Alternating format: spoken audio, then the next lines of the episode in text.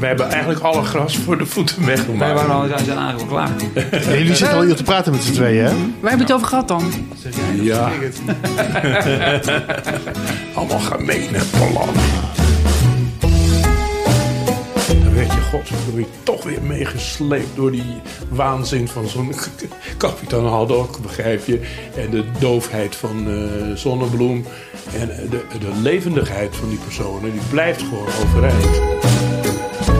Ik heb nu een song gemaakt, Amsterdam City for Lovers. Die staat ook in eh, de, het filmpje wat Sepp... eh, Teaserfilm. een teaserfilmpje, dus het zal niet veel mensen bekend zijn. Pardon, pardon. Denk aan die kut en denk aan die lul, want oei, van de rest heb ik geen benul. Welkom bij de podcast van Stripjournaal. De podcast waarin we je meenemen achter de schermen van de strip. Mijn naam is Robin Vink en vorige keer deed ik deze podcast nog eh, alleen. Maar dit keer zijn mijn rotsen in de branding weer terug. Sepp van der Kade en eh Margrethe Heer. Fijn dat jullie er weer zijn, eh, jongens. Ik voelde me toch een beetje eenzaam. Maar ik vond het ook wel weer leuk. Het was, eh, deed het ook heel goed. bijzonder. Ja, oké. nou, denk, fijn om te horen. Ja. Ehm, ik vond het wel leuk, er kwamen ook wel wat reacties op. Vorige keer zat ik ehm, eh, in mijn eentje, want jullie konden er niet bij zijn. Zat ik in mijn eentje met Ja, allemaal Lodewijk. mensen die het fantastisch vinden. Die zeiden van, Nou. "Oh, laat alsjeblieft die twee voortaan thuis. Nou ja, zo zou ik het ook weer niet willen zeggen. Maar ik vond het wel mooi dat, dat eh, Kenny Rubinus hier reageerde bijvoorbeeld van... Nee, niet iedereen gaat het met me eens zijn. Maar het zou tof zijn als er vaker eh, solo-afleveringen zijn met alleen Robin en een gast. Het gesprek gaat wat meer de diepte in. Eh nou ja, hij, hij, honderdduizenden brieven waren dat. hè? ja, ik Ja, denk ja, dat hij het fijn ja. vond om de, de, de chaos een beetje te missen die er normaal gesproken is. Ehm, ook M.E. de Jong eh, reageerde een beetje zo. Maar ja, Nina reageerde dan weer. Nina Blom, die zei, eh, mooi interview. Maar toch miste ik Margreet en Seb wel een beetje. Omdat jullie elkaar altijd zo heerlijk aanvullen. Ja, maar Schremmen vermiste ons ook. Ja, daarom. Dus Ja. het is een beetje eh, van twee kanten. Het is ook wel weer gezellig met jullie erbij. Ja, Nina is onze kroepje, hè, dus wat dat Ja, betreft... nee, dat is waar. Ja. Nou ja, ik- en, en Mark van Herber die reageerde ook nog een erg leuke uitzending. Ehm, blijven doen naast de reguliere uitzendingen. Dat, dat vond ik ook wel een. Ik vond het wel leuk, maar zo'n uitstapje even alleen. Ehm, maar ik dacht, eh, eh, en misschien wel leuk om vaker te doen. Eh, maar ik miste jullie ook een beetje. Dus eh, ik ben eigenlijk ook wel benieuwd wat de luisteraars ervan vonden. Eh, moet ik dat vaker doen, zo'n één op één gesprekje? Wie moet dan die gast zijn? Nou ja, laat het even weten via social media of stripjournaal.com. Ik ben benieuwd wat mensen ervan vinden. Zonder dat ik jullie meteen aan de kant wil zetten, Seb. Slik. Ja. Ehm, goed, door met de podcast van vandaag. Want we zitten dit keer niet in de studio bij BNR. Maar thuis bij niemand minder dan, je hebt hem misschien al heel even gehoord, Theo van der Boogaard. Dankjewel Theo, dat we Hallo, hier eh, mogen zijn. Ja, je prachtige eh, eh, atelier aan, in het hartje Amsterdam. Ik geef altijd wat couleurlokaal. Ja, heel in, goed. Een, in een mooi chaotisch georganiseerd werkhok, mag ik het zo noemen? Chaotisch Werkhok? ge- Geen sorry. huisnummer noemen. Nee, nee, nee. Ik zeg, ik, ik zeg niet eens eh, welke gracht het is. maar Nou, het is wel een prachtig gracht. grachtenpand, ja. Theo van der Boogaard, ik zeg er even bij, een van de Nederlandse meesters van de Klare Lijn. Vooral bekend van eh, Chef van Oekel en heel veel ander werk. Eh, daar gaan we het straks allemaal over hebben. Maar inderdaad, laten we eerst eens even om ons heen kijken. Want dit is dus de, de, de benedenverdieping van dit mooie grachtenpand. De- Het is gewoon echt een, een, een klassiek atelier. Het hangt helemaal vol met, met tekeningen van jou. Krantenknipsels zie ik daar. Hier een, een werkblad met, met potloden en pennetjes. En, en de- vast ergens nog verf ook wel. Ja, dat is verborgen. Je bent, ja, jij, bent echt, jij bent echt de man van het oude ambacht eigenlijk, hè? Ja, ik doe als, en als ik aan het inkleuren ben, dan ligt het hier vol met potjes ecoline. En eh, water. En dat vind ik heerlijk. Eh, ik kan niet op de computer eh, overweg, gelukkig maar. Dus, eh, Nee, er staat hier wel in. eh, een grote mooi- Mac eh, staat voor mijn neus met zo'n zo'n ja, is tablet er ook bij. Waar je, communicatie en eh, assistenten die kan de, de boel inscannen en verder nabewerken, weet je wel. Dat, eh, dat is toch wel erg prettig. En als je een fout maakt waar je voet vroeger door, voor door de grond ging, eh, een vlek, dan is het nu gewoon, je, je temperatuur gaat niet hoog oplopen. en je zegt gewoon, ja, haal dat maar even weg, weet je. Het is altijd zonde natuurlijk voor een origineel, daar niet van. Ja, ik vind die originele waar dan een beetje Typex overheen zit, vind ik juist leuk. Om dan te zien of Typex Als, of in de ja, verf... eh, eh, charmante koffievlekken en zo. eh, Ja, ook. Ja. dat hoort er ook een beetje bij eigenlijk, hè? Maar dit, ik hoor je wel zeggen, je doet het niet zelf op de computer. Je laat dat Nee, niet. nee, nee, nee. Dat, ik ben gewoon een non-adapter zelfs. Ja. Een late adapter, maar mailen kan ik dan net. En ik had net zware vragen aan Seb hier over hoe er moet worden ge- gezoomd, tv, Ja. eh, eh, gezoomd. Zoom. Ja, maar dat Ja, kan je wel, eh, want je hebt een hele mooie lange podcast. eh, Ja, maar voor- ik bedoel, moet ik, als ik dat tot stand moet brengen, die verbinding, Ja. dat, Waar moet je dan klikken? Dat goes ber- berserk. Dus dan moet iemand anders dat tot stand brengen. En als er een linkje, dat durf ik wel aan te klikken. Dus, eh, Zal ik dat even eventjes noemen? Want- Want dat is, staat nog maar recent op, eh, op YouTube, op eh Stripglossie eh, YouTube-kanaal. He- een echt vier uur lang eh, interview met jou, toch? ja, lullen kan ik wel, maar eh, aan, de, aan die knoppen zitten, nee, nee. Nou, en oorspronkelijk was het meer dan acht uur. Zo. Ik ga er even een linkje bij zetten voor de mensen die inderdaad na het uur van, dit pod- van deze Ja. podcast denken... nou, ik wil nog wel meer, veel meer Theo van der Borgaard hebben. Ehm, w- wat, eh, kun jij er eens één ding uitpikken, Theo? Tot Wat een is, strotkast uit. Strotcast. Ja, de. Vind ik een goeie. kun jij er, ik zie hier zoveel om me heen, Theo. Kun jij er eens één ding uitpikken waarvan je zegt... dat is wel heel, dat is voor mij heel bijzonder. Ja, er staat hier heel veel ook op de vloer wat allemaal teruggekomen is van tentoonstellingen. Je ziet hier grote gaten aan de muur waar, en eigenlijk ook mijn hele huis hing vol. Maar ja, ik heb de afgelopen eh, jaren een paar tentoonstellingen gehad. En eh, daar is het spul van teruggekomen. Maar ik heb geen zin om het weer te, te laten ophangen. Dus, eh, maar dat is de vraag niet. ja, eh, mm, ja ik, kan, ik kan niet zo gauw iets eh, bedenken wat hier nou... Kijk, achter je staat wat ik voor in de treinen heb gehad. eh, eh, aan weerszijden van de toegangsdeurtjes heb je de kopwandprenten. En daar Oh, hebben ja. ze me in de jaren 87 zoiets, of 87, hebben ze me die opdracht gegeven om dat te maken. Dat was wel heel leuk, omdat het vrij werk is. Kijk, ik heb heel veel geïllustreerd. En dan krijg je al heel gauw dat, eh, in de bladen vroeger altijd, eh, dat eh, moet je bijvoorbeeld menselijke eigenschappen moet je gaan zitten uitdrukken. Hè, als, en meestal zijn dat gewoon blanke Nederlanders. Hè. Maar dan heb je wel zin om een Hindoestaans familietje te tekenen of zo. Of, eh, eh, Surinaams gezin. Of, eh, mensen gewoon van al. Heb ik ook eh, altijd gedaan. Maar dan kom je al gauw bij, al, bij als zo'n artikel bijvoorbeeld gaat over luiheid. En ik ga dan mensen van een andere kleur tekenen. Oh, zijn die allemaal lui, weet je wel? Terwijl als jij gewoon twee blanke Nederlanders tekent, dan lult er niemand over. En dat was een beetje... Dus toen heb ik voor, dat, eh, voor die kopwandprenten, zoals die prenten heten, naast eh, de toegangsdeur van de trein, heb ik dat eigenlijk voor het eerst verzonnen dat ik poppetjes maak.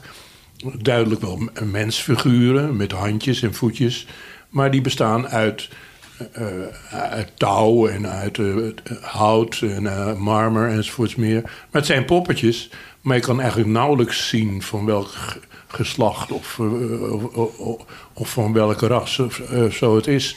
Dus dat vond ik een beetje een, eh, een handigheid, gelukkig, waar ik op kwam. Ja, het is heel abstract eigenlijk. En dit heeft dus in de trein jarenlang... hebben mensen dit in de trein kunnen bewonderen. Ja, en achter je hangt dan iets wat concreet is. Eh, eh, wel een, eh, een vrouw die duidelijk in een tropisch decor in een lu- luxe zwembad duikt. En aan de andere kant zien we nou, een soort Marokkaanse vader met zijn zoontje. En op achter, daar zien we op een lichtbed ook een soort Marokkaanse vrouw met het dochtertje. En centraal in de tekening zie je een man in een winterjas... die in dat stikhete decor met een privé eh blizzard van... eh, hoe heet het? Sneeuwvlokken en ijspegels loopt hij. En dat is een illustratie geweest bij een song van, mij, eh, van mezelf... Four Winters in a Row. Ook de Oh, documentaire. oké. eh, Hè? Daar is ook een documentaire van gemaakt. Ja, dus daar is een documentaire van gemaakt voor de Uur van de Wolf. eh, Uur van de Wolf. Ja. O- Ook aan te bevelen. Er wordt ook een linkje bij gezet. Eh, nog een linkje erbij. ik, moet, al- ik moet altijd onthouden wanneer ik zeg dat er een linkje bij moet, want dan moet ik het daarna ook echt gaan doen. Eh, dus mocht ik een linkje vergeten zijn, help me even herinneren als je deze podcast hoort. Die denkt, ik kan een linkje niet vinden, stuur me even een berichtje, is- dan zet ik de link erbij. Ja, dat is met een heel mooi beeld overigens. Hè? Dat je ook wel aan het wandelen bent over allerlei mooie paden. ja, en hier door het huis heen met inzoomen Ja. op die tekeningen die er toen allemaal hingen. Ja. Wat ik, wat ik het mooiste stukje uit die documentaire overigens vond... is dat je op een gegeven moment enigszins ook geagiteerd werd. Ja, dat hebben ze ook als enquêteur gebruikt. Weet je. De hele, wel hele week. Eh, want toen moest ik namelijk eh, een omslag maken voor de Haagse Post... waar ik ook iedere keer omslagen voor maak. Zomer- en winternummer. En eh, daar moest ik een omslag maken over het idee familie. En toen waren we gekomen van... nou, ja, moet je zo'n familietje gaan tekenen? Oh, doe maar eh, kindertekeningen. Van, eh, hè, zoals kind, opa, oma en zusje Chantal en eh, papa, weet je wel. Ga, ga dat maar tekenen. En ik had er helemaal geen zin in. Hè, want ik was bezig met een hele fantastische opdracht. Daar zal ik dan straks misschien iets meer over vertellen. En dat had ik graag in de, in de, Uitzending. in de uitzending gewild. Maar ja, je hebt een soort van wet voor de televisie. eh, of überhaupt voor een documentaire. Als je, eh, als je iets introduceert, dan moet je het ook volledig laten zien. En ik was in het begin van die opdracht, van die tekeningen. En die zou dus niet mee kunnen draaien dat je het uiteindelijke resultaat zou zien in, eh, in, in de uitzending van het Uur van de Wolf. Ja. En dan, ja, dan moet zo'n regisseur, regisseuse, nou ja, je mag regisseur zeggen, eh, Nathalie Krum, die moet dan beslissen eh, van ja, dan gooi ik het eruit, weet je. En nou, dat streekt mij volledig tegen de haar. Dus wij hadden een ontzettende ruzie. ja, weet je, ze zegt te- terecht tegen mij, ja, maar het is geen... eh, het is geen bedrijfsfilm. Het is mijn. weet je.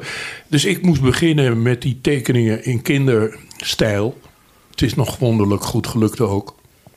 Want dat is altijd als je een beetje kan tekenen. Ga dan maar eens echt, echt eh, behoorlijk klunzig. eh, dat het nergens op lijkt. Of dat het wel duidelijk blijft, weet je. Maar toch. En eh, dus ik had. die opname hebben ze ook dus gebruikt om. het, eh, om eh, als enquête zo de hele week van... ik heb er helemaal geen zin in. meer. Zo, Die, die sfeer. Maar dat was voor de Gordo was niet gespeeld. eh, Nee, ik vond het verschrikkelijk.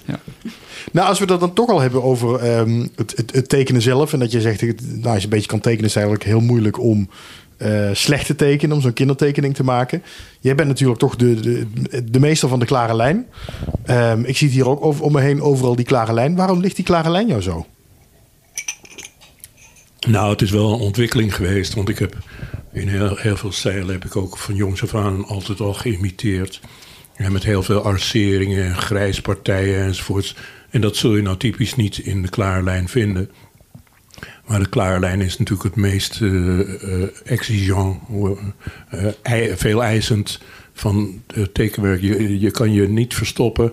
Het, het is allemaal het platte vlak. Eh, mo- moet gerespecteerd worden. Elk lijntje telt aan het totaal op.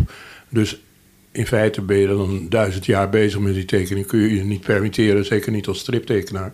Maar toch heb ik eh, in de loop van die jaren dat ik eh, chef van Oekel aan het opbouwen was, komend ook van een heel andere stijl, heb, ben ik dat gaan bestuderen om steeds meer weg te laten. Dat, het is niet alleen de kunst van het weglaten, want je wil natuurlijk ex- expressie blijven behouden. Eh, maar er- zijn heel veel wetten waar je niet eens over kan uitweiden. eh, eh, zonder in vreselijke terminologie te vervallen, waar, waar aan een tekening volgens die principes dient te voldoen eigenlijk. Maar wat grappig is, want eh, Robin heeft dus net Martin Lodewijk eh, in de vorige podcast geïnterviewd. En die gaf aan dat die agent die, die 7 heeft overwogen om in de klare lijn te gaan tekenen. omdat dat makkelijker zou zijn, toch, Robin? Of heb ik het verkeerd geïnterpreteerd? Nee, volgens mij zei hij niet omdat dat makkelijker zou zijn, maar omdat dat. Ehm, nou ja, in die zin wel. De- Dan wat ga ik hij hem nu, alsnog onthoofden. wat hij natuurlijk nu, nou ja, wat hij natuurlijk nu moest doen met agent 327 is die penseelstreken, die Francaire-achtige penseelstreken. Dat is natuurlijk ook niet niks. Nee, Eh, de- maar dat, be- eh, dat bemerkte ik dus bij mezelf. Ik tekende met penseel ben ik meteen gestopt. En dat kon ik niet. Hè, En Martin en een aantal van die mensen die beheersen dat fantastisch.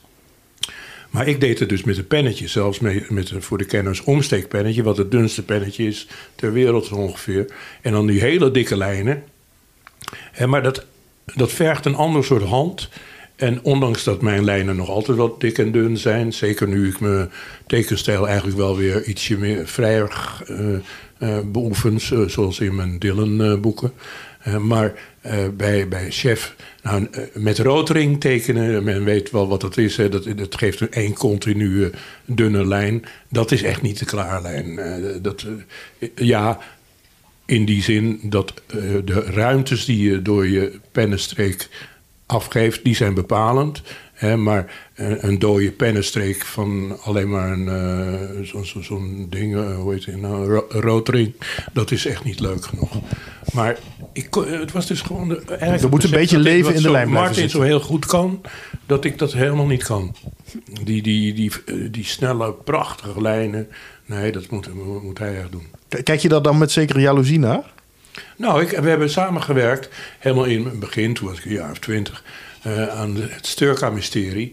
En toen imiteerde ik zelfs hem nog wel een beetje. En hij, heeft, hij gaf hele goede aanwijzingen ook, van, eh, juist over contouren, eh, eh, die vaak iets kunnen eh, eh, duidelijker maken van hoe de persoon staat of rent of wat dan ook. Dan moet je erg op je contouren letten. En dus was ik wel zijn leerling, weet je wel, op, op dat moment. Ik vond het prettig om met hem dat contact te hebben. Hij maakte het scenario, hij had zelf geen tijd of wat dan ook voor dat streepje. En eh, het kwam mij goed uit. Ja. Ja, Martin doet altijd in, de port van Kleef hier mij het bedrag in totaal uitbe- uitbetalen wat ik eraan verdiend had. Kon ik eindelijk weer eens leven. Ja, ja, Martin is altijd met duizend dingen tegelijk bezig, eh, leerde ik Ja, die keer. zat toen, al- had toen ook al heel veel reclame natuurlijk. Heb ik later ook allemaal gekregen. Ja. Maar eh, ik moest toen nog wel echt, eh, ja, ben je 20 of 19 of zo. Ja. De klare lijn is natuurlijk de stijl van Hergé. Ehm, hè, je bent Ja, de- de- ja. Toch? Nou ja, ik, hoop eigenlijk aan stripglossie eh, bij te, te dragen dat ik over historische tekenaars of eh, tekenaars uit het verleden en zoals George McManus en dat heeft ze uit Amerika, hij heeft het over de periode 1905, 1910. Nou, dat was al een grootheid op het gebied van de, de klaarlijn. En dat heeft Hergé ook zelf volmondig toegegeven dat, dat hij daar wel behoorlijk wat veel mosterd vandaan heeft Ja, ja. gehaald, om het zo maar te zeggen. Ja. Eh, Maar toch, je bent wel een bewonderaar van Hergé, toch? Ja, natuurlijk. Ja. Zeker. Want kijk, eh, ve- eh, eh, ik zeg, zal maar zeggen, enkele of misschien meerdere van zijn eh, imitatoren, die, eh, eh, die vind ik niet levend. Maar als je kijkt naar. Eh, als je probeert die plaatjes te volgen op hun compositie, zoals ik deed zo langzamerhand, want die boeken kende je natuurlijk uit je hoofd, dan werd je, godverdomme, toch weer meegesleept door die waanzin van zo'n kapitein Haddock, begrijp je? En de, domheid van, of de doofheid van eh, Zonnebloem. En eh, de, de levendigheid van die personen, die blijft gewoon overeind. Dus het is niet een, een, een dood, doodgetekend iets. Maar heb je dan echt eh, specifiek over Hergé? Want op een gegeven moment heeft Bob de Moor natuurlijk ook heel veel dingen... volgens mij ook overnieuw gedaan. Ja, nou, dat eh, vind ik niet, allemaal niet, eh, ben ik niet blij mee dat dat ge- gebeurd is. En, eh, maar Bob de Moor die was gewoon een tekenaar in his own right. Want eh, de geheimzinnige Mr. Barelli of zoiets is een hele, heel mooi album van hem. Eh, eh, klare lijn op en top uit de 50 jaar, denk ik.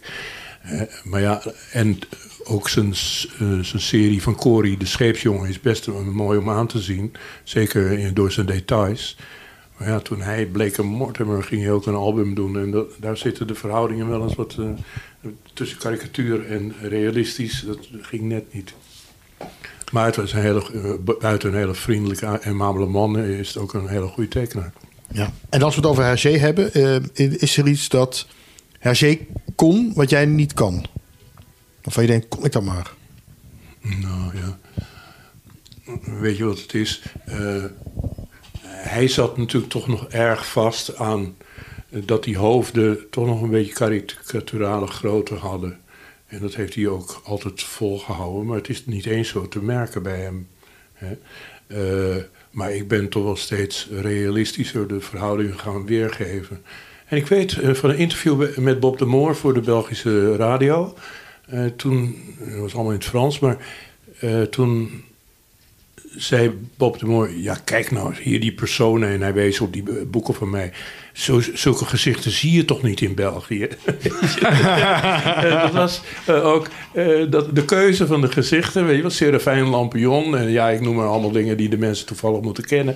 Maar dat, heeft toch wel duidelijk een Belgische eh, oorsprong. Ook in zijn, uh, hoe verkarikaturiseerd dat er ook mogen zijn. Uh, die zie je bij ons misschien weer niet, als er nog een bij ons bestaat. Hè? Ja, ja, mooi.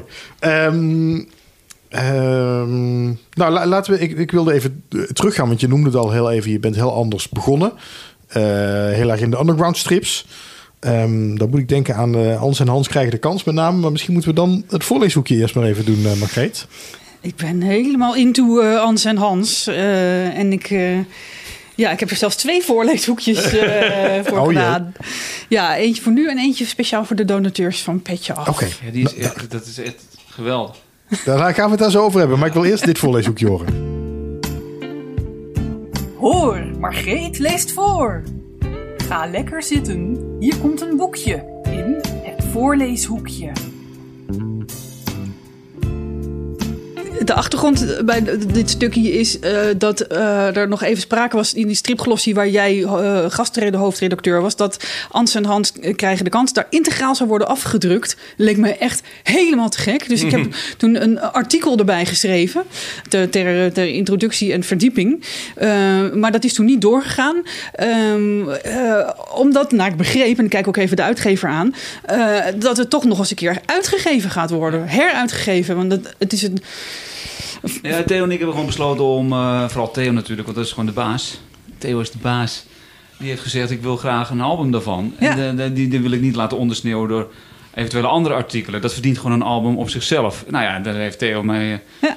Uh, met verven van weet het ook. Nou, daar ben ik het helemaal mee eens. Want ik vind het, het is een, uh, ja, het is een, een, een verhaal. Wat, uh, nou ja, ik moet maar gewoon het artikel voor gaan lezen. Want dit was al ter informatie bij wat er in de stripglossie zou komen. Goed, Ans en Hans krijgen de kans. Een analyse. Mag jij neem nog even een slokje water? Een slokje water. Nederland in de jaren 60 van de vorige eeuw. Het bruist van provo, psychedelica en een nieuwe, vrije seksuele moraal. Tegelijkertijd schudt de oude generatie het hoofd. Waar blijft dat fatsoen, de zeden, de culturele waarden en normen? In deze tijd verschijnt de strip Ans en Hans krijgen de kans door Theo van de Boogaard in het blad Aloha en later Chick. Het is een strip vol seks en bloot. In het eerste plaatje zien we meteen alle masturbatiescène. En dit roept dan ook de nodige reacties op. Maar uh, wat is er nou eigenlijk uh, zo uh, onzedig of schadelijk aan Hans en Hans? Ze, hebben, ze zijn zelfs op een gegeven moment opgenomen op, op, in, op een Duitse lijst van wegens onzedigheid opgenomen op de liste der jugendgefährdende schriften. Dus je hebt de jeugd in gevaar gebracht, Theo. Schande. Laten we dit 38 pagina's tellende, ruim 50 jaar oude stripverhaal eens onder de loep nemen. De eerste 13 pagina's van Ans en Hans zijn vrij klassiek. We maken kennis met Hans, die als kerstverse student op kamers is en zijn dagen doorbrengt met politieke discussies, luisteren naar platen met een sticky erbij en fantaseren over seks. Dan staat Ans op de stoep, dat lieve meisje uit zijn eindexamenklas. En Hans schiet in paniek. Fantaseren over seks is één ding, maar een meisje van vlees en bloed, dat is doodeng. Gelukkig neemt Ans de regie. Ze praat vrij uit over masturbatie en lacht Hans uit over zijn ouderwetse ideeën over wat een echte kerel zou moeten doen en zijn. Nou, voor mij ben je een lief klein jochie. Hun vrijpartij begint met een kietelgevecht, een lieve zoen en Hans onzekerheden. Oei, nu komt het erop aan. Als ik nou maar. Oh, je moet. Op pagina 14 verandert het vertelperspectief door de introductie van een viezig persmannetje. dat met zijn broek op zijn enkels en zijn hand om zijn lid op de rand van Hans bed verslag doet van de Vrijpartij. Dat belooft een spannende wedstrijd te worden, mensen. Als Ans en Hans hun voorspel voortzetten, verschijnt aan het einde van deze pagina. Ook heel uh, geëmancipeerd. Een viezige, blote vrouw die met haar hand in haar kruis meekijkt en roept: Zet hem op, jongens!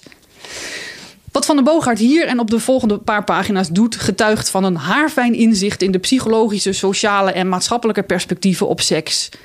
Krijgen ze elkaar nou? vraagt een gespierde man die letterlijk aan de lopende band seks heeft. Krijgen we het in close-up? vraagt een ander met veel kwijl rond zijn mond. We zien verschillende manieren waarop de seksuele daad in beeld kan worden gebracht. Met de vrouw als geabstraheerd torso zonder hoofd en ledematen.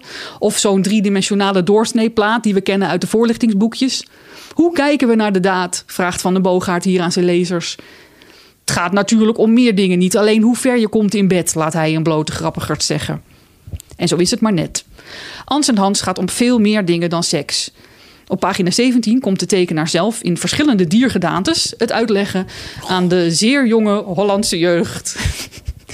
Het is de bedoeling dat je jezelf gaat herkennen in alle personen die je tegenkomt, doseert hij aan de wiegekindjes. Om vervolgens de wiegtralies die het jongetje van het meisje scheiden te verbrijzelen. Laat staan! protesteert het jongetje. De tekenaar antwoordt. Jullie lijken het er wel helemaal mee eens dat anderen die hekken daar voor jullie hebben neergezet. Maar echt, het is toch veel leuker zo? Kun je elkaar tenminste zien en af en toe wat stoeien?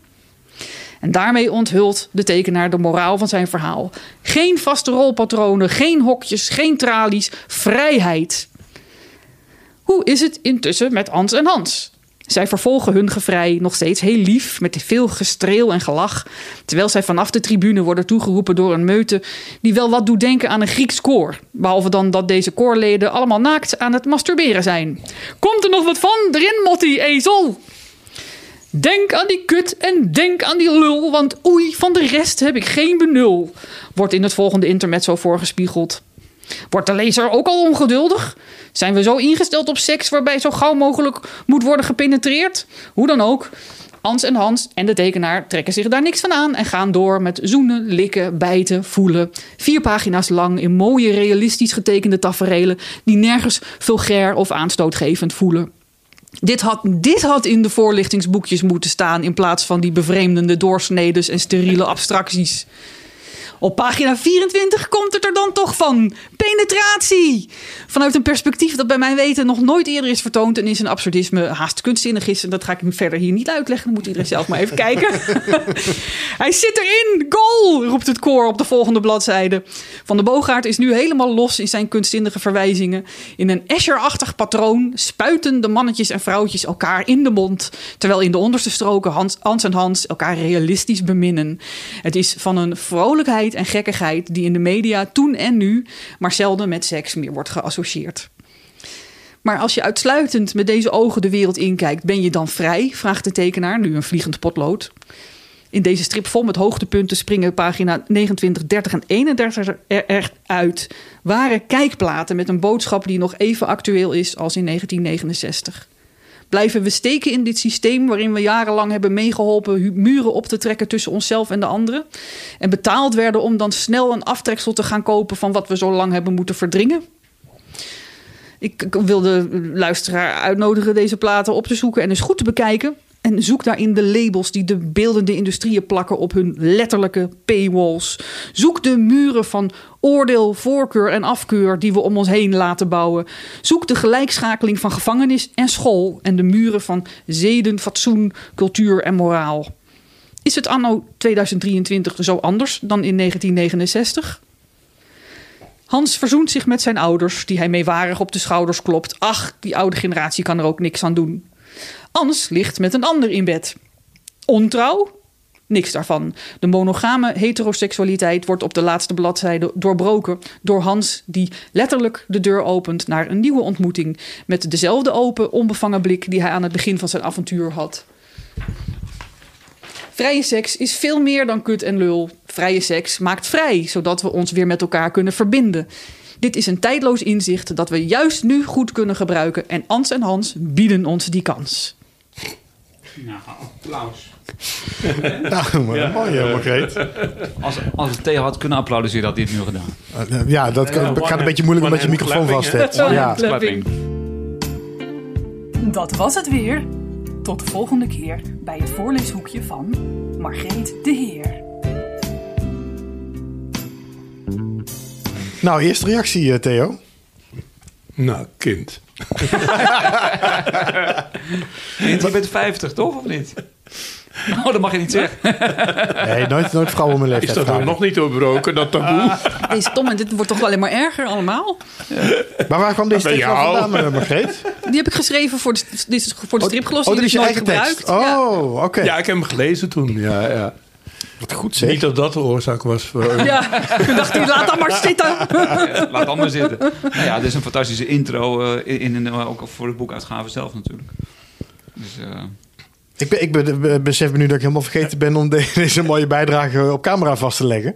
Ja, maar- ja Ehm, maar daar, daar hebben we wat. Ja, maar Daar heb je een hebben we oplossing wat op, voor. ja. Ja. voor, voor de mensen die eh, doneren bij Petjeaf. Petjeaf.com slash stripjournaal. Iedereen die vanaf 2 euro doneert krijgt een, eh, iets bijzonders. Uh, Margreet, leg het zelf maar even uit. Ik eh, eh, heb een, een filmpje opgenomen, Theo, waarin ik voorlees eh, uit Ans en Hans. eh, echt eh, met, met plaatjes erbij. En dat doe ik naakt.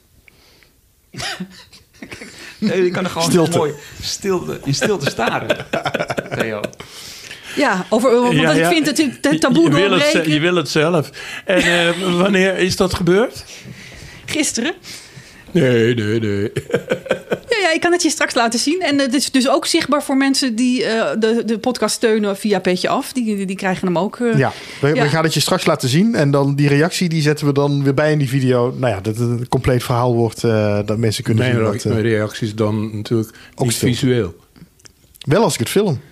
Oh, Ja, dat gaan we straks misschien ook doen. Als het Oh, mag. nog Oh, ik doen. zie, ik zie jou nu ineens een beetje zo verschrikt eh, achter, achteruit gaan zitten. het gewend. Nou, daar moeten we misschien ook maar even over hebben. Oké, dan kan mijn haar los. Ehm, nou, waar ik het wel nog over wil hebben, Theo. De, nou ja, Margreet heeft nu mooi de- de- dit pleidooi gehouden voor eh Ans en Hans. Hoe, hoe kijk je zelf terug op deze periode? Die, die tijd van de, de, dat je zelf nog in die underground zat en aan Ans en Hans werkte. En, en ja, toch een beetje de, de, de vrije jaren zestig. De, de vrije seks. Ja, gewoon. Moeilijk hoor. Ik vind daar een moeilijk antwoord op te geven. Eh, want er zijn daar toen ook allerlei wegen ingeslagen. eh, waarvan ik blij ben dat het, niet, dat het zich niet heeft voortgezet. Door, door jou zelf wegen ingeslagen? Ja, nee, ik vind, ik vind niet dat iedereen maar in zijn naki moet gaan rondlopen of zo. Dat eh, hoeft voor mij dan ook weer niet. Niet als witje. Nee, kijk, Witje was daarvoor inderdaad een strip. En dat, Ook een strip van jou. de- toen was de afspraak van... Want Willem de Ridder, de hoofdredacteur van het blad... die vroeg of ik een strip wilde maken. En toen hadden ze net Phil Bloem, hij en Schippers op de televisie... die in Harnaki een eh, krant zitten lezen. Oh ja, Met- legendarisch tv-fragment. ja, VPRO. Een enorme storm van protesten ook. eh, eh, en juist was het leuke daarvan, vond ik ook, dat zij doet die krant naar beneden en dan zien we dat ze naakt is. Maar er wordt niet over geluld, weet je wel. En eh, slaat ze een pagina om en zo nog wat. Dus dat is, eh, dat is dan niet specifiek eh, seksueel gericht. Juist heel, heel sloom gemaakt. En toen zei Willem, wil je een strip maken? Ik zei, ja, maar wat dan? Nou, bijvoorbeeld een meisje die naakt loopt, maar, maar daar lullen we niet over. Dat is gewoon, en dat vond ik een goed concept, weet je wel. Dat, dat het over van alles gaat, maar eh, daar nou net niet over dat ze naakt loopt. Dus het is ook een beetje de naakte waarheid. Want ze zei, laat zich ook geen flauwekul op de mouwen spelden, weet je wel. Beetje zoals Ans in Ans en Ans. Want dat is een beetje geworden Ja, uiteindelijk. dat hè, is die een beetje. Ja. Maar dat is dus de Johannes de Doper voor wat er daarna komt, eh zullen we maar zeggen, Ja. voor, voor Ans en Ans. Ja, ja. Vind je het jammer dat zoiets niet meer bestaat, zo'n soort strip? Of, of was, het, was het een beetje tijdsbeeld van het, toen? is het no- nodig? Hier gaat wel een hele hoop. Nou, eh, eh, je hebt, eh, Margreet heeft het eh, allemaal fantastisch opgesomd. Wat er allemaal voorbij komt. En eh, zeker ook die maatschappijkritiek. eh, die eh, is dan op dat moment eh, voor, eh, voor mijzelf als iemand die school haatte. En eh, weet je wel, ik was blij dat ik eh, ging tekenen, dat ik dat niet ging studeren. En eh, dus dan kon ik mooi ook mijn ei kwijt om allerlei dingen. En over de. We zitten natuurlijk midden in de Vietnamoorlog ook. wat Margret net aanhaalde. eh, tussen de gevangenis en de school. Maar ook eh, de, de kazerne vol met eh, militairen. Dat, dat kwam er dan ook allemaal in voor. Hè? Dus ik, ik gooide alles op één hoop. En eigenlijk ook. Margreet haalde het net niet aan. Maar dan eindig ik dat de wereldheersers zitten, met, zitten met hun atoombom te spelen. Dat zijn kleine jongetjes die hun pik laten zien, weet je wel. Ik heb de grootste. En dat is nu weer, helaas. ik hoop dat het niet gebeurt, want dat we zoiets nooit meemaken. Maar dat, dat dreigde toen eigenlijk, dat was al geweest eigenlijk sinds de Cuba-crisis met Khrushchev en Kennedy. Maar toch ben ik dus groot geworden in de tijd dat je eh, nou, ik, ik kom uit een katholiek gezin. Dan bad ik s'avonds in bed voor de verdrukte mensen in Rusland. En dat de atoombom maar niet mocht vallen, weet je wel. De- Ja. Met die angst waren we opgegroeid. En dat, ik vond het een mooie metafoor. Om, dat is zo'n zielige vertoning van jongetjes. Nou ja, dat, dat is dan niet zielig, maar gewoon een beetje poeharig en kinderlijk. Om, om hun pikkie. je, Ik heb de grootste, weet je. Dat, eh, eh, maar dat was een, natuurlijk een mooie, een mooie metafoor voor die verschrikking van de, eh, de, de eh, eh, kern, eh, kernwapenoorlog. Ja, En nog even, even wat je net zei over dat bloot. Want je zei van, het zijn ook maar goed dat bepaalde dingen uit die periode zich niet hebben doorgezet. Fijn dat niet iedereen bloot eh, rondloopt. Eh, maar ja, tegelijkertijd wel dan eh, witje die gewoon hè, zo- seksloos... Ja. Wat, is jouw eh, visie Ja. daar dan op? Ik vind het juist zo leuk dat het, dat het, het zo veel vrolijk bloot is in Ans en Hans. Ja, ja, ja dat, dat, dat vind ik ook wel. Maar je moet anderen ook weer gunnen dat ze, dat ze zich generen of eh, dat, eh, dat, ze dat, dat ze daar niet aan mee willen doen. En eh, alles, een bepaalde mode wordt in elke tijd een be- bepaalde terreur ook. hè. Vind je niet dat we nu in een tijd van ongelofelijke verpreutsing weer leven wat dat betreft? Ja, het is natuurlijk als ik eh, dan. Ik weet niet of dat eh, echt häufig eh, gebeurt, maar als je dan le- leest dat. in, die, in die voetbalploegen, waar natuurlijk veel Marokkaanse of eh, moslimjongens zijn. Dat, die eh, douchen met hun broek aan. En als de Nederlanders dan gaan, dat gaan overnemen. dat is natuurlijk ook wel heel curieus. Maar ja, dingen moeten ook zijn beloop hebben. Eh, nou ja, ik ging vroeger ook nog wel eens naar eh, gewoon eh topless zonne. En dat is ook helemaal Ja, dat is ook wel helemaal verdwenen, hè? Ja. Ja, Ja, ik- ik- zou je zo'n stripje nog kunnen maken, denk je? sorry? Zou je zo'n stripje nog kunnen maken, denk je? Nee. Nee, niet in, inhoudelijk. Kijk, ik heb een andere serie gemaakt die hier ook ligt. Eh, Sidekicks heb ik die genoemd. En dat is helemaal homofiel, zal ik maar zeggen. En dat is telkens het el- bijzijn van twee mannenfiguren of eh, goed gebouwde eh, figuren. Maar dan, daar is dat bijzijn voor mij het belangrijkste, een vriendschap. En daar heb ik ook gewoon besloten. Nou, door de kleding heen zie je de lichaamsdelen nog behoorlijk hoor. Daar niet van. Maar ik dacht van nee, ik ga niet die lichaamsdelen eh, tekenen. eh, want dan, het, ja, het wordt zo ex- expliciet dan. Ja, je bedoelt nu geslachtsdelen. De geslachtsdelen, Ja. ja, geslachtsdelen bedoel ik natuurlijk. Ja. Maar dit is wel je eigen artistieke keuze, zeg maar. Ja. Het is niet omdat je het gevoel hebt dat het je een soort van wordt opgelegd door de maatschappij dat het niet meer zou kunnen. Nee, nee, want daar ben ik eh, eh, best, eh, heb ik dat al- altijd voortgezet, ook in de latere Chef van Oekel verhalen. Toen we eigenlijk al door dat, hoe heet het nou, eh, proces met Brouwers, hè, Ja. en moesten Ja, wij ons eigenlijk eh, eh, op de vlakte houden. Maar ja, toen zaten we net midden in een snelweg waar ook weer een politieagent eh, iets had met een man en eh, een neger met een, behoorlijk voor, voorges- volgeslacht. Een per- persoon van kleur, hè, is het, hè, geloof ik. Ja, ja. Maar dat... eh, Maar dat gebeurt was in de strip, gewoon aan- bedoel je? En ja, ik herinner dat ik met de hoofdredacteur van de eh, revue zat. En hij zegt, god Theo, zou je dat toch niet willen matigen? Ik zei, nou nee, dat vind ik hier nuttig. En, eh, maar ik ga niet... eh, ik ga niet alle personen in een strip naakt laten lopen of zo. Dat zou ook eh, on- onlogisch zijn, tenzij je het hebt over wa- wat natuurlijk in de jaren zestig gebeurde. Die bergen mensen die lagen te flikvlooien met elkaar. Maar is het ook niet zo dat jouw frustratie, of eh, als je het zo mag noemen, ook gewoon is verplaatst naar andere frustraties? Wel, het, eh, voordat we dit gesprek begonnen hadden we het over voetbal. En dan had jij het over de hensbal. En dat je zegt, ja, eh, wat is dat voor flauwekul dat ze daarvoor fluiten? Ja, maar en dat je ze dus op een andere manier gaat tekenen. Dat is natuurlijk, eh, dat heeft niets met verdringing eh, of zo te maken, zoals die eh, over seksuele activiteit. Maar dit gaat gewoon over dat ik een van de dingen uit wat geaccepteerd is als spelregels, dat ik dat flauw, flauwekul vind. Je weet allemaal eh, wat we bedoelen natuurlijk. Iemand maakt per ongeluk in het 16 meter gebied, raakt die bal zijn arm. En dan heeft hij een handsbal gemaakt, eh, wat bestraft moet worden. Nou, vinden we zo een onzin. Maar dat gaat een hele andere kant op. Hè? Maar ik wil ook nergens op vastgepind zijn. Nee, eh, maar vertel nou even de clue, want die is leuk. En waar kunnen we die lezen binnenkort? hij, hij, staat nu in de, hij is nu in de opmaak van de Haagse Post voor het uh, mei-nummer uh, Ja. van, van dit jaar. Maar wat is de clue dan? Ik ben het een beetje kwijt nu. Ja, precies. Eh, de clue? Ja, je hebt hem ingezwachteld als een soort... Zou bijna zeggen, een soort eh, stripgekkie. Is die, eh, is die helemaal... eh, Oh nee, de- ik moet die nog maken. Ja, zo vertelde ik hem. ja. Want ik kwam er gisteravond op, omdat er waren wedstrijden die, die ik volgde. En toen gebeurde dat. En alle commentatoren later, die vonden het ook waanzin. Van, nou ja, zeg. Want dat is wat hoor, een zware beslissing. Dat je een, een trap, je weet wel wat een penalty is, van één man op de, op de keeper. Nou, dat is gewoon waanzinnig.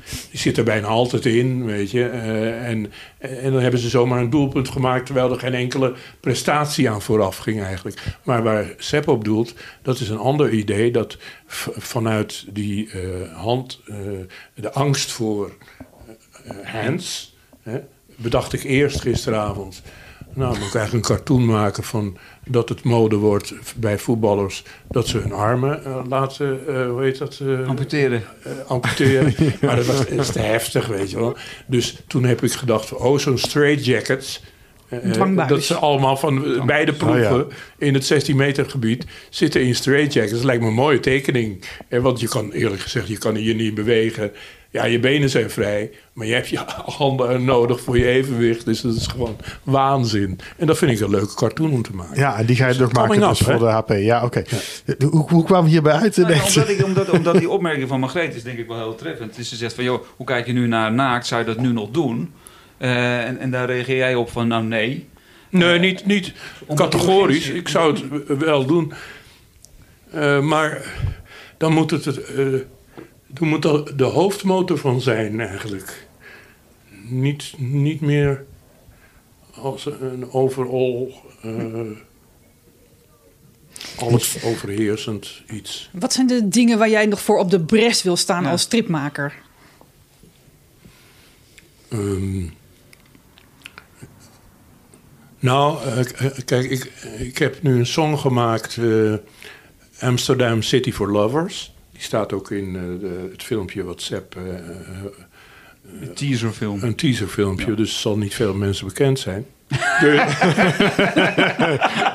Dus. Dat alleen, dat, alleen dat dus. is- Zonder van je prachtige lied. Zelf door jou gezongen, hè? Ja, ja, met een paar goede fouten in het Engels heeft Peter Beemsboer me als native speaker Dat is de fotograaf van de Colossi. Ja. verteld. Dus dat moet ik nog gaan heropnemen om dat erin te voegen. Maar goed, dat gaat eigenlijk over wat je hier ziet. Eh, voor mijn huis hebben ze die kademuren hebben ze verstevigd. En daar zijn een soort van nieuwe parkjes aangelegd. En ik maak hier dus dagelijks mee dat ik al die mensen die echt genieten van de stad. En dus ook jonge mensen, maar eh, ik ben al bezig met een nieuwe serie tekeningen die, daar ligt. eh, dus in, op donker papier met, met eh, felle kleuren. eh, daar liggen ze op het bureau, dat klopt. Ja. Ja. Ja, naast de Margreet. Ja. Oh ja, ja, Ja, precies. op oranje papier. Ja, oh, ze, liggen daar, ze zijn niet meer, de- ze, ze liggen daar niet meer. Maar, Met een wit, met een wit potlood zo te zien, ja. maar eh, dus eh, ik wil graag eigenlijk, zoals ik bij Sidekicks ook al be- bezig was, die serie die je ook weer wel kan zien liggen, daar zijn die lichamen nog heel erg geprononceerd. Eh, ook om mezelf, eh, want ik ben er zelf mee tekenaar, ik heb geen eh, opleiding of wat dan ook. Maar toch weer eens eventjes een, een, een ladingje anatomieverbetering. Dus ik ben altijd bezig om die anatomie goed onder de knie te krijgen, mijn compositie. En nu, maar ook, en dat is het antwoord op de vraag van Margreet, eh, de liefde tussen mensen. Hoe kan je in godsnaam dat weergeven? Dat is heel, iets. Vaak, eh, om een ander antwoord te geven op, op Margreet, vind ik bijvoorbeeld een film vind ik fantastisch. Die, de, dat ze verliefd worden op, op elkaar, dat straalt er vanaf. Hè, er is een, film, The Notebook, met Ryan Gosling aan het begin, die dan in een rat eh, klimt met dat meisje. En dat meisje heeft een uitstraling, dat hou je niet voor mogelijk. Zoals zij, die twee verliefd spelen natuurlijk. Hè. Zijn acteurs, weet je even. Maar als ze dan eh, aan het neuken slaan, dan zeg ik, eh, nou, liever niet eigenlijk. Eh. Gek is dat, hè? Maar dat vind ik ook een beetje inbreuk op die acteurs. En waarom, waarom zeg je dat dan niet als ze gewoon op straat lopen? Het, de- het kan best zijn dat er toch nog een residu van burgerlijkheid in mij schuilt. Zal gerust. Maar Die zag je niet aankomen. ik, ehm, eh, om dat antwoord aan Margreet toch te geven, eh, is mijn opgave nu, hoe kan ik, en dat was het ook bij mijn eh, homofiele serie eh, Sidekicks al, eh, hoe kan ik in godsnaam liefde tussen mensen, ver, verbintenis tussen mensen eh, laten zien. En dat is verrotte moeilijk hoor, dat is echt iets, eh, eh, eh, de blik eh, tussen elkaar en... Eh, maar ook, de, kijk, ik heb een heel leven gehad dat ik met mijn vriend Karel pas later in, op onze leeftijd door, samen fietste door heel Nederland. En dan lul je ook niet de hele tijd, weet je wel. Dan heb je ook de hele tijd je, je snater dicht. Maar dat je bij elkaar bent, dat is ontzettend be- belangrijk. En dat kent iedereen die een vaste band heeft eh, eh, met, met zijn vrouw en kinderen of met, zijn partner, wie dan ook. En dat is zo belangrijk. Eh, That's what the wo- world keeps, eh, keeps going. Hè? En dat, wat ze nou allemaal lullen met die science fiction en artificial intelligence. Helemaal volledig een stompzinnig pad vind ik dat. Eh, ik Echt helemaal... Van science fiction vind ik ook geen reet aan. Hè? En, fantasy en hobbits. Ik heb het gelezen op mijn dertigste, die, die Tolkien. Maar ik vind het nu allemaal zo'n... eh, eh, evasion from, from real life. Hè? Dat het allemaal ontsnapping is van het echte leven. Het echte leven is al eh, nou, moeilijk zat, maar ook awarding genoeg. Hè? Dat je veel brengt, veel kan brengen. Ik kom nu eigenlijk meteen op een sideline. Als ik een dag prachtig heb zitten, of prachtig, hoe het gegaan is, heb zitten kleuren. En ik ga dan de straat op.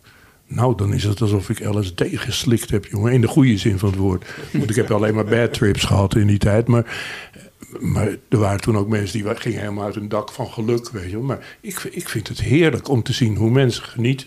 Natuurlijk zie je ook mensen die regelrecht de hel inlopen te staren. Die lopen je, eh, daar loop je ook aan voorbij. Ja, wat kan je eraan doen? Hè? Maar dus eh, ja, ge- geluk. Dat, eh, het, is, het is moeilijk om te vatten, maar het ik blijf altijd eh hoog grijpen, om het zo maar eh, banaal te zeggen. Dus jouw uitdaging, jouw voor- als stripmaker is nu om dat, dat geluk, dat, dat- die essentie van liefde in, in tekeningen te vangen. Ja, ja. Nou, en dat in metaforen doe ik dat bij, eh, bij de illustraties van de Bob Dylan songs doe ik dat al vaak. Eh, en dan is het prettig dat, eh, dat die associaties die uit de song opkomen, maar die bijvoorbeeld helemaal niet in de song genoemd worden, maar dat die toch bij mij opkomen en dat ik daardoor door eigenlijk getriggerd word om die tekeningen te gaan maken in de voegen zoals ik ze eh, dan zie op dat moment. En dat is ook niet. eh, Dat is ook niet een strip dat ik vastzit. Je ziet daar eh, die personen die ik nu voor die Amsterdam City for Lovers. Ga ik ook niet één koppel volgen. Ik denk, nou, misschien teken ik nu wel een he- heel gelukkig volslagen dik koppel. Weet je zo. Die bestaat toch ook allemaal, weet je. Dat, eh, om, om het algemeen te houden. Maar ja, het, eh, waar ik het net al over had, dat political correctness. Je moet eigenlijk dan alles gaan zitten afbeelden om nou maar de hele mensheid eh, te pakken. Dat kan natuurlijk ook niet. Nee, maar daar laat je je dus wel door beïnvloeden. Dus de- Ja, ja het, en het, eh, dat zit erachter. Ik begon er zelf ook wel mee hoor. eh, In mijn illustraties. En eh, vroeg, in, bij, bij Chef van Oekel ook in de, in de achtergrond. Dat ik dacht van nou ja, we zitten met een verschillende samenleving. Laat ik nu eens een man in een, een jalaba voorbij laten komen, weet je wel. En dat zag je dan niet of, Nee, of oké, zo. maar dat is heel interessant wat je nu zegt. Toen deed je het vanuit jezelf, omdat jij zelf dat belangrijk vond om die diversiteiten te laten zien. Ja, maar het komt nu, nog op. Eh, ik, ik laat in een van deze tekeningen, misschien moet je ze er even Mhm. bij pakken. eh, tussen. eh, het is niet de bovenste of zo. Ja, daar. Nou ja, dit is een, denk ik een Caucasian type, zoals dat heet. met een, iemand van kleur, duidelijk Afrikaanse trekken. Hè? Zij met de ring in de oor. En dat doe ik dan omdat ik denk van, oh nou even wat anders. Gewoon, Ja, en dat doe je- ook dat het, ik ben dit maar aan het uitproberen. Eh, ik weet niet eens of ik het kan met dat kleurpotlood. En of mijn eh, kennis van de anatomie wel genoeg is. Lippen en eh, oogleden, nou, eh, dat, zijn, dat zijn opgaves hoor. Maar de vraag van Sepp was ook, voel je je beperkt eigenlijk? Sorry? Voel je je beperkt soms door... omdat dan inderdaad die discussie kan ontstaan van... ja, waarom beeld je dit wel af en dat niet? Ja, maar kijk, ik, eh, ik ik- niemand kan natuurlijk voor de hele maatschappij leven. Dus ik ben ook maar één persoonlijkheid. Dus ik heb ook mijn eh, gerichtheden op wat ik mooi vind. En die, die zou ik dan. Je hebt ook tekenaars die tekenen altijd dezelfde types, weet je wel. Man, vrouw. Nou ja, maar als je, als je het kan, dan moet je daar af en toe even een beetje uit. eh, eh, eh, ook al uit trots dat je het eh, zou, zou kunnen eh, beheersen. Dat je eh, gaat lukken. Maar dat, dat geef ik mezelf wel als opdracht. Maar ja, je blijft altijd één persoon met zijn, eh, met zijn likes en no- no-likes. hè. Ja, maar die, die, die dikke vrouw waar je het net over had... Die, Ja, die- een dik stel. ja, die, ja. Maar wel teken je die dan gewoon? En zij wijst op iets en hij, hij kijkt er eh, gelukzalig naar. Misschien kijkt zij naar hem, weet je. Dat weet ik nog allemaal niet, maar ik zie het al wel voor me. Dat ik dat, eh, dat, ik dat een leuk plaatje vind. Ja. Met een Amsterdamse stoek, stoep, heel eh sumier op de achtergrond. eh, heb je toch dat enquête naar die song natuurlijk weer. Ja. ja, ik wil nog heel even over Bob, Bob Dylan hebben. Want je noemde het net al zelf. Je hebt, in, in 2013 is Bob Dylan Illustrated uitgekomen. En Ja. een heel boek met werk van jou... waarin je nou ja, songs van Bob Dylan geïllustreerd hebt. Ja. Wa- Wat, waarom Bob Dylan? Wat heb je met Bob Dylan specifiek? Ja, eh, moet je luisteren. Eh, dat is al zo, van zo, zo jongs af aan. En dat eerste werk van hem, dat beluister ik eigenlijk nooit meer. Maar eh, het klinkt logisch zo- zoals wat hij zingt. En ik zie ook latere versies van songs van hem. En dan ben ik blij dat hij het uiteindelijk gecorrigeerd heeft tot wat hij gemaakt heeft. Want dat bekt veel beter. Hij is een beetje de soundtrack van de jaren 60 misschien ook wel, hè? ja, eh, nou ja, maar hij was natuurlijk eigenlijk ook even de eerste die dan allerlei eh, eh, persoonlijke dingen aanroerde. Hij heeft bijvoorbeeld ook gezegd: ja, sommige songs zijn geschreven in de jij-vorm, maar ze gaan over mezelf. En dat is, dat is natuurlijk ook weer een, een twist, die moet je ook maar bedenken. Dat, dat je bijvoorbeeld, zoals Wim Schippers heeft een, eh, een song, dan beschrijft hij een, ik maak nu even een sprongetje, maar een eigen song van Wim Schippers beschrijft hij een heel naar figuur. Dus hij noemt allemaal kwaliteiten, of gebrek aan kwaliteit, hoe je het wilt noemen, van een persoon. En dan eindigt het. En die, die klootzak, dat was ik. Weet je wel? Een mooie verrassing. Mooie, eh, eh, eh, eh, van die dingen hou ik. En daar zit Dylan eh, vol mee. Met eh, goede opbouw. Daarom kan ik die tekst ook fantastisch onthouden. Eh, ten eerste omdat ze zo goed bekken. Dus de, de, de klanken die na elkaar komen, die botsen niet. Die zijn heel logisch, komen ze uit je bek als je zingt. Maar ook de opbouw van een song. Bijvoorbeeld, als je iets in een song wil, eh, van, van kwaad tot erger wil komen, dan moet je niet beginnen met iets heel heftigs. Van van eh, ze schoten elkaar neer. Ja, tenzij het een ballad is waarbij je dat dan weer opbouwt. Eh, maar eh, dan begin je in een of ander geval begin je met iets eh, dat het bijvoorbeeld nog goed is tussen die twee. Maar dan ga je dat opbouwen en dan voel je dat het inderdaad op zijn einde gaat komen. En dat is een mooie opbouw. Ik, verzin maar even iets. je kan zoveel verzinnen. Ja. En, en, en, en wat triggert jou dan om eh, bij die Bob Dylan teksten iets te gaan tekenen? Als ik genoeg beelden voor me zie. Dus de, als het onafwendbaar wordt. eh, Ja. Dat ik het moet, moet doen. Ja, maar dat is wel heel interessant. Hè? Bij jou moeten inderdaad bepaalde zaken moeten gewoon uit het systeem. Dit, dit moet je tekenen. De Bob Ja, Dylan dit moet moet- je tekenen. Dat moet ik tekenen. Ja, ja. dat, maar was dat dan, eh, dan, toch een heel klein stapje weer terug? En daarna pakken we weer door Bob Dylan op, eh, eh, Robin. Maar Ans en Hans, moest, moest je dat ook dan tekenen? Kwam dat ook uit je tenen? Of was dat meer Ja, zeker, ja, ja. Ja. Ja, want kijk, ik leerde Karel kennen, maar eh, heel kort eh, was ik natuurlijk Hans met, met een gefrustreerd k- knaapie. Maar die jongen die was al zo vrij. Eh, en die heeft mij eigenlijk op dat pad gebracht. Eh, dat, Ja, jij kan je identificeren met Hans. Hè? Jij kan je identificeren Ja, met Hans ja. toen de tijd. En Karel is, is Ans. Ja, ja. Eh, maar ik, eh, iets anders was dat ik toen al besloot van ja, ik ben niet te la- Want in diezelfde tijd heb ik ook tekeningen gemaakt waar homoseksuelen in voorkomen en zo. Hè? Ja. Eh, jongens. En, eh, e- eentje vrij stumperig getekend vind ik nu, maar een jongen die loopt door het gangpad in een tram en die behoorlijk schommelt. En dan komt hij voorbij een jongen en dan eh, valt, weet hij zo te vallen dat hij precies op de jongens en de geslacht kruist. terechtkomt. Wel, zonder Ja. dat het pijn zal doen natuurlijk. Maar dat soort flauwe tekeningen. En ook voor een, ja, een soort van opvoedkundig boek van de Nederlandse Vereniging van Seksuele Hervorming. Dat zou nu de Nederlandse Vereniging van Slechthorenden zijn, was het, eh. Maar die hadden ook een boekje Jonge, Jonge, Meisje, Meisje. Dat ging eh, over de gelijkgeslachtelijke liefde. En eh, daar had ik ook al genoeg tekeningen gemaakt, dus over de- gelijkgeslachtelijke liefde, om het zo maar te noemen. Maar toch vond ik Ans en Hans, dat ga ik, daar maak ik een hetero-stel van. Want de dingen die ik aanroer, die zijn eigenlijk zo algemeen. Nou, Margreet heeft het net beschreven in haar eh, referaat. Eh, die, die moet ik erin voor laten komen, maar dat iedereen zich erin kan herkennen. En niet kan zeggen, oh ja, dat geldt voor homo's. Oh, ja. Dat, dat, dat, eh, dat is dan weer een makkie wat, wat je nu... Kijk, als, eh, hoe moet ik het zeggen? Het is misschien een beetje raar, maar als jongen die al heel vroeg wist dat hij homo was, ik dus, eh, eh, had ik altijd mijn vertaalmachine bij me, om het zo maar te zeggen. Dat ik altijd, eh, ja, eh, wat, ik zag, eh, want dat is ook zoiets. Je maakt natuurlijk niet mee dat er twee mannen hand in hand lopen.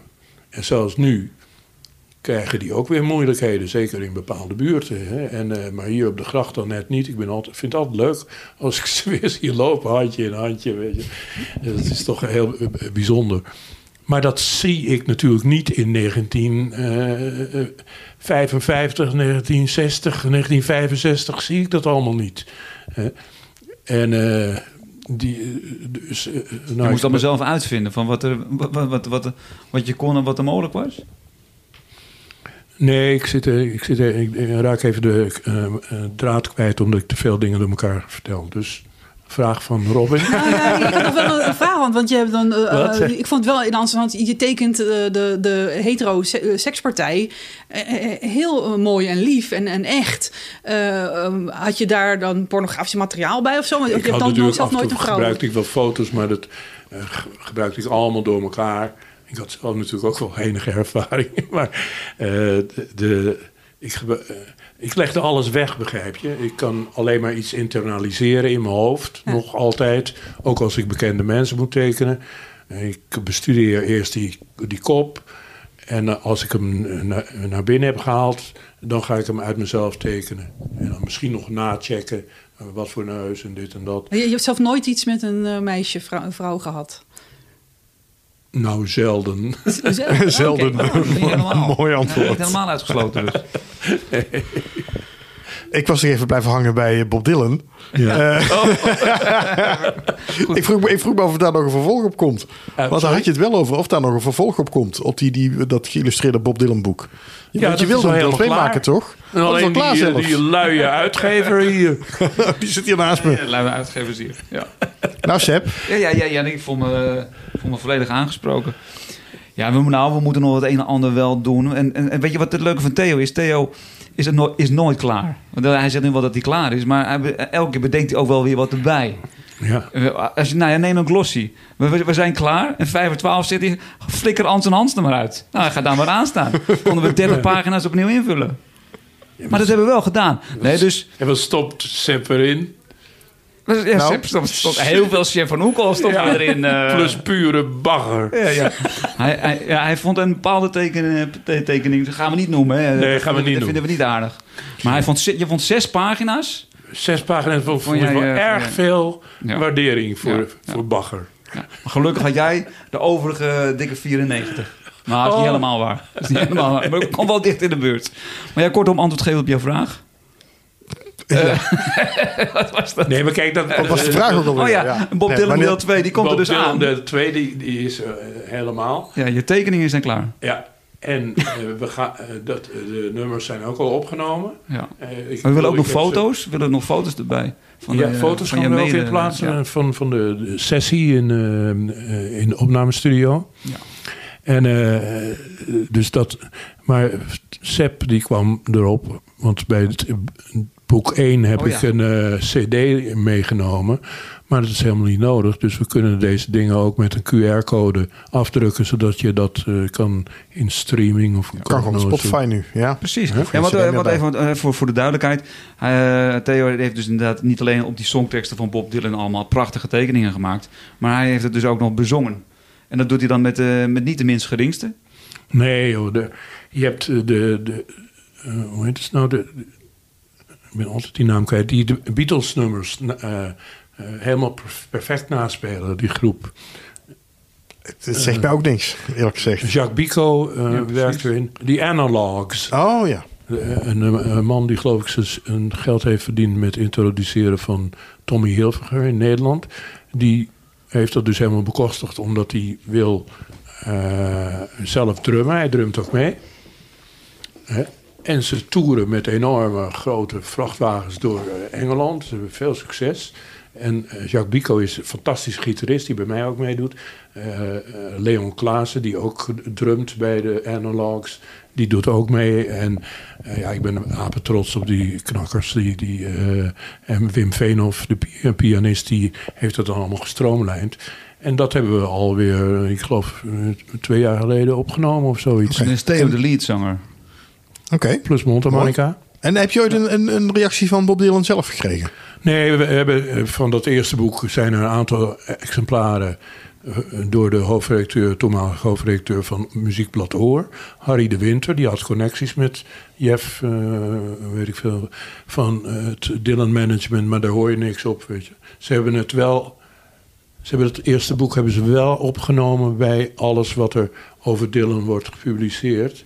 Maar er staat er helaas bij in Dutch. Terwijl wij hebben ons, eh, nou die blauw betaald weet ik niet, maar we hebben voor de Engelstalige lyrics hebben wij gewoon geld betaald. De bezig wij die toen de uitgever was. En ik. En het concept nu weer. eh, ik hang aan dokken. Nou, we, we doen het ook weer in het Engels. eh, het Ik ben is in het- het Engels. Ja, oh ja, dus je wou zeggen, Sepp is nog aan het sparen. Dat was het. Sorry. Ik ben nog aan het sparen. Nou ja, we, komt... willen, we willen het via een crowdfunding doen. Hè? Dat kunnen we best nu alvast zeggen. Eh, dus, we, we hebben onze, eh, de grand lady van de crowdfunding hebben we hier ook in ons gezelschap. Dat is Margreet Heer. en wij willen dus eh, onder andere Bob Dylan eh, deels met crowdfunding gaan realiseren. Eh, zodat we niet een kelder vol met boeken krijgen, Theo. Met het deel 1. Oké, nou, ik ben benieuwd wanneer dat allemaal gaat, eh, gaat gebeuren. Heeft hier iemand ooit een kelder vol met boeken gehad dan? Wil je er eentje? Nou, oh, er staan nog hier nog zat bedoel je? Eh, er zijn er een paar. Ik heb de restvoorraad toen opgekocht, want die zou worden. Kijk, eh, Van de eerste Bob Dylan. Van de eerste, ja. Eh, gelukkig is dat niet zo gek veel. Maar zo'n centraal boek- boekhuis waar dat wordt opgeslagen, je boeken, moet je ook betalen voor die Ja, space. opslagkosten die, zijn duur. Ja. En dat wordt dan te gek als, je, als het te slecht verkoopt.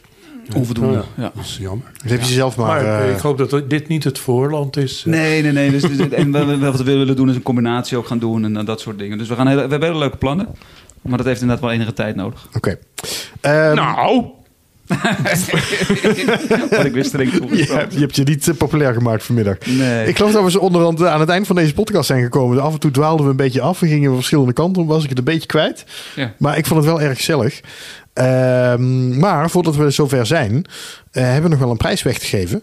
Want eh, vorige keer zat ik natuurlijk bij Martin Lodewijk in Rotterdam. Ehm, en ik heb van hem een hele mooie print van Agent 327 gekregen. Ik heb een album uit mijn eigen boekenkast getrokken met eh, pijn in mijn hart om te laten signeren door eh, Ja, Martin. We konden de spijt in je stem horen. Ja, Dat ja. is het mooiste stukje van je hele podcast. Je dat heb ik ja, niet mogen gezegd. doen. Ik, nee, ik weet het. Maar ja, Inclusief eh, dossier zat erbij. Ja, ja, ja. Het codewoord was eh, Hotel New York. Nou, daar zijn heel veel reacties op gekomen trouwens. Ehm, ik zeg er nog even bij dat mensen die doneren via Petje Af dubbel kans maken. Dan moet ik even mijn, eh, mijn envelopje met, eh, met namen pakken. Dan hoop ik dat het een beetje ongeschonden En mijn tas is terecht. Ja, dat gaat goed. Oh, je moet ze er nu niet uitvallen. Aan jou dan de eer, Theo. Om eh, van al die mensen die erin zitten, er één naam uit te trekken die deze mooie prijs wint. Van Martin Lodewijk. Godverdorie, wat een... Roffel. Nou, dat is een leuke score van eh, wat je hebt binnengekregen. Rob. Ja, dat is niet weinig, nee. Ja, dan zie je toch dat eh, mensen dat graag... om, eh, ja, het ging ook ergens om. Henrike Goor. Ah, Rieke Goorhuis, ja, die heeft ook gewoon meegedaan.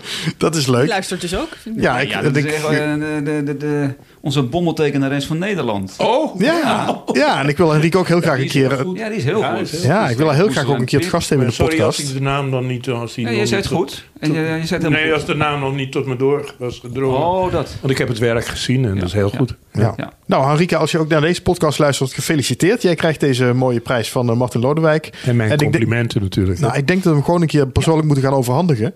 En dat we gelijk een podcast even met Henrike opnemen. Want dat eh, staat al een tijdje op mijn lijstje. Dus dat is een, is een mooi moment. Ze zit heel vaak in Amsterdam. Ja, daarom. Nou, dat moet wel goed komen. Ehm, nou, als we dus nu toch zo'n mooie score bij Martin Lodewijk hebben gehad. hè, eh, mogen we van jou nog iets weggeven eigenlijk, eh, Theo? Ja, ik hoor dat je nog een hele voorraad boeken hebt liggen. Ben ik, ben ik veel te gierig voor je.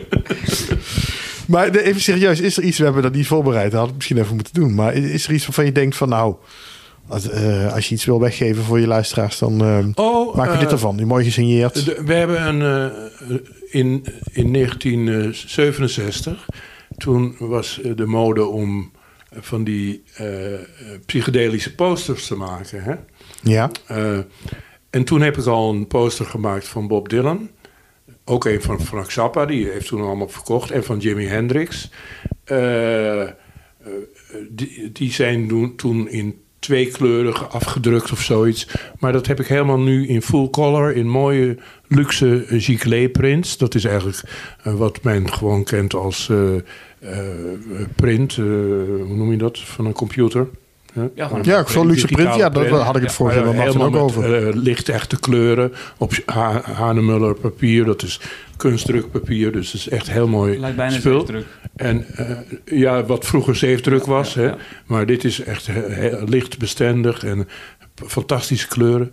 Dus daar heb ik nog eh, afgelopen jaar een nieuwe inkleuring gemaakt van een Bob Dylan prent. Hè, die is aardig groot. Ik denk was mm, nou, zo'n 50 bij eh, 70 eh, ongeveer van afmeting staand. En die kan ik graag inbrengen voor eh, de ene persoon die eh, dan eh, dat wint. Dat lijkt me een goed plan. Als je hem dan. Is dat mooi, of, Ja. ja, als je hem dan mooi wil signeren, dan eh, ja. En dan zegt diegene, ja, maar ik was juist een Hendrix-fan. Mag ik niet Jimi Hendrix van Theo van der Boogaard? nee, Wat ja, beslissen we dan? waarschijnlijk is het gewoon een Theo van der Boogaard fan. En dan vindt hij het gewoon prachtig. denk ik. Maar ehm, dan eh, mag jij een codewoord noemen, Theo. Want eh, eh, mensen die ehm, kans willen maken, moeten codewoord invullen op stripjournaal.com slash actie. Nou, dan mag jij een codewoord noemen. Bestaat dat uit eh, letters of wat? Ja, gewoon een woord. De, het, nou ja, het, het codewoord van Mar- Martin Lodewijk was Hotel New York. Oh, het mijne is codewoord. Ik doe het ervoor. Stripjournaal.com slash actie. Het codewoord is codewoord. voor deze mooie prent van Bob Dylan gesigneerd door eh, Theo van der Boogaard.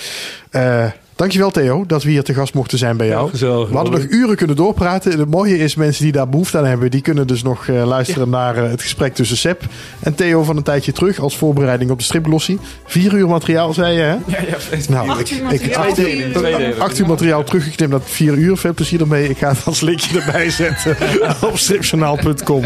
Goed, Ook dat. Dit was de podcast van Stripjournaal. Dankjewel weer voor het luisteren. Eh, je kunt het Stripjournaal natuurlijk volgen en vinden op alle social media en stripjournaal.com. En als je deze podcast luistert via de website, wil ik nog even als tip geven: abonneer je dan via een podcast app, bijvoorbeeld op eh, Spotify. Dan krijg je gelijk een seintje als er een nieuwe aflevering staat. En laat dan ook gelijk even een review achter in die app als je toch bezig bent. Over twee weken dan zijn we er weer met een nieuwe gast. Tot dan. Oh ja, en we gaan nog, zeg er nog even bij, we gaan nog iets opnemen met eh, Theo over ehm, het voorleeshoekje van Margreet. Wat speciaal voor de donateurs van Petje Af is, eh, waar Margreet niet al te veel meer aan heeft aan het eind. Ja. Oké,